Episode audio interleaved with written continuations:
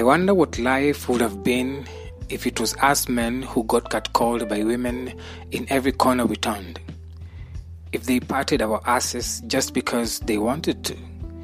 If they told us to sleep with them to get a job or good grades. If they insulted us for ignoring them. If they raped and killed us simply because we were too sexy to resist or wore revealing shorts that made them horny if we feared staying out at night because a woman would mug us. I wonder how things would have been if we men were the ones producing food in the farms but got paid a third of the value of our labor. If we married and our wives scarred us with poor decisions and violence because religion said they were the heads of the household. If women wanted to control our bodies, sit like this don't wear that. Don't play with the girls. If we shook our butts on music videos and they objectified us for money and sex. What if we men were so marginalized? We began a masculism movement to fight for equality, recognition, and dignity from women. Can you imagine missing out on a part of a chicken because tradition that women created said men shouldn't eat it? Did you know even the term feminism was coined by a man back in 1837? He was French, a philosopher by the name Charles Fourier, even though his belief in the ideology was questionable. But I wonder what would the world be like if books were written gratifying female domination as a precept for abuse and oppression? If female touts grabbed our hands convincing us to board their matatus? If women expected us to be great cooks and exceptional fathers, strong men who stayed in abusive marriages?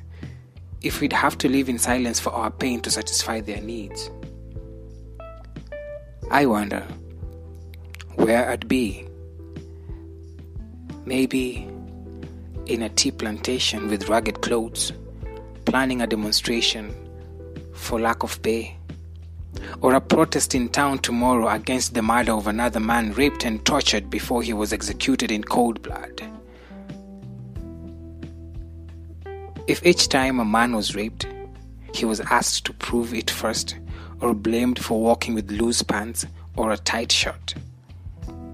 If we went through menstruation and were taught to hate our bodies for the satisfaction of women's desires, I really wonder what the world would be if religious books had more female writers, if the greatest superheroes in movies were girls.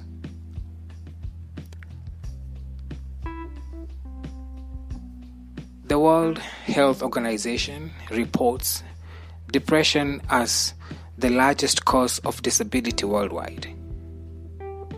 More than 300 million people suffer from depression globally. The majority of them are women. On average, just 3% of government budgets are invested in mental health. Close to 800,000 people die of suicide every year. Suicide is the second leading cause of death in 15 to 29 year olds.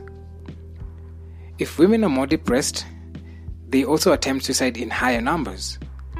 But men have a higher suicide rate because they are more aggressive with their methods of self destruction. It's called the gender paradox in suicide. It would be easier to hear a man hanged himself or jumped from a building or shot himself than a woman doing the same. Women tend to rely on overdosing, and while it could be deadlier, it is less immediate, hence, more likely to be caught before death occurs. In 2003, um, a group of sociologists examined the gender and suicide gap by considering how cultural factors impacted suicide rates. The four cultural factors power distance, individualism, uncertainty avoidance, and masculinity were measured for 66 countries using data from the World Health Organization. Cultural beliefs regarding individualism were most closely tied to the gender gap Countries that placed a higher value on individualism showed higher rates of male suicide, Power distance, defined as the social separation of people based on finances or status, were negatively correlated with suicide. But countries with high levels of power distance had higher rates of female suicide. The study ultimately found that stabilizing cultural factors had a stronger effect on suicide rates for women than men. And I'm essentially calling us to be curious at these statistics. What do you think got us here? If you could remember from my last episode about the young men from Nakuru, it's interesting that by the end of our discussion, they were open to find out more about feminism, masculinity, and patriarchy. But it was after I gave each person who wanted to talk a chance to express their real thoughts about women. I took them through a series of questions of reflection, like the Adam taking responsibility to eat the fruit question. What I learned is that even though we still have a long way to topple patriarchy and the oppression it castigates, Male privilege hinders many men from understanding women's tribulations. Male privilege is the air men breathe, that they fear living without it because they don't know any other form of life.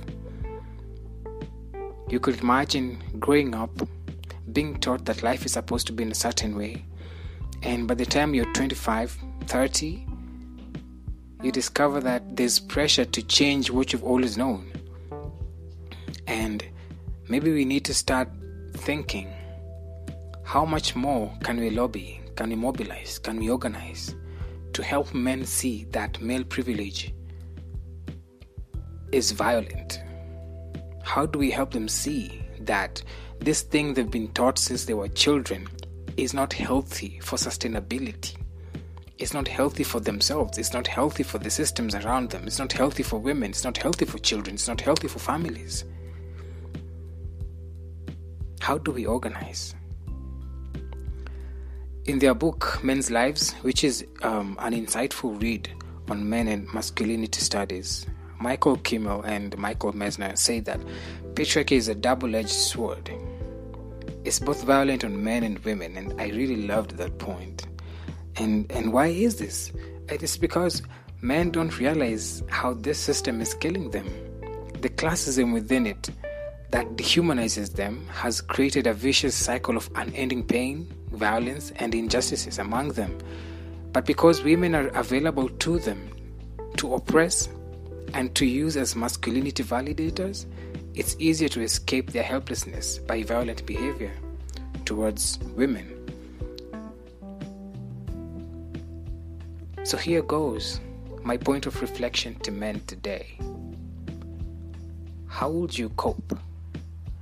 In a world that had men only, things as they are today. And what would it be like if the things I mentioned at the beginning of this episode happened to us instead of women? My name is Onyango Otieno. Thank you so much for tuning in. Follow me on Twitter at Rix Poet. That's R I X P O E T. Same handle on Instagram and Onyango Otieno on Facebook. Let's get talking.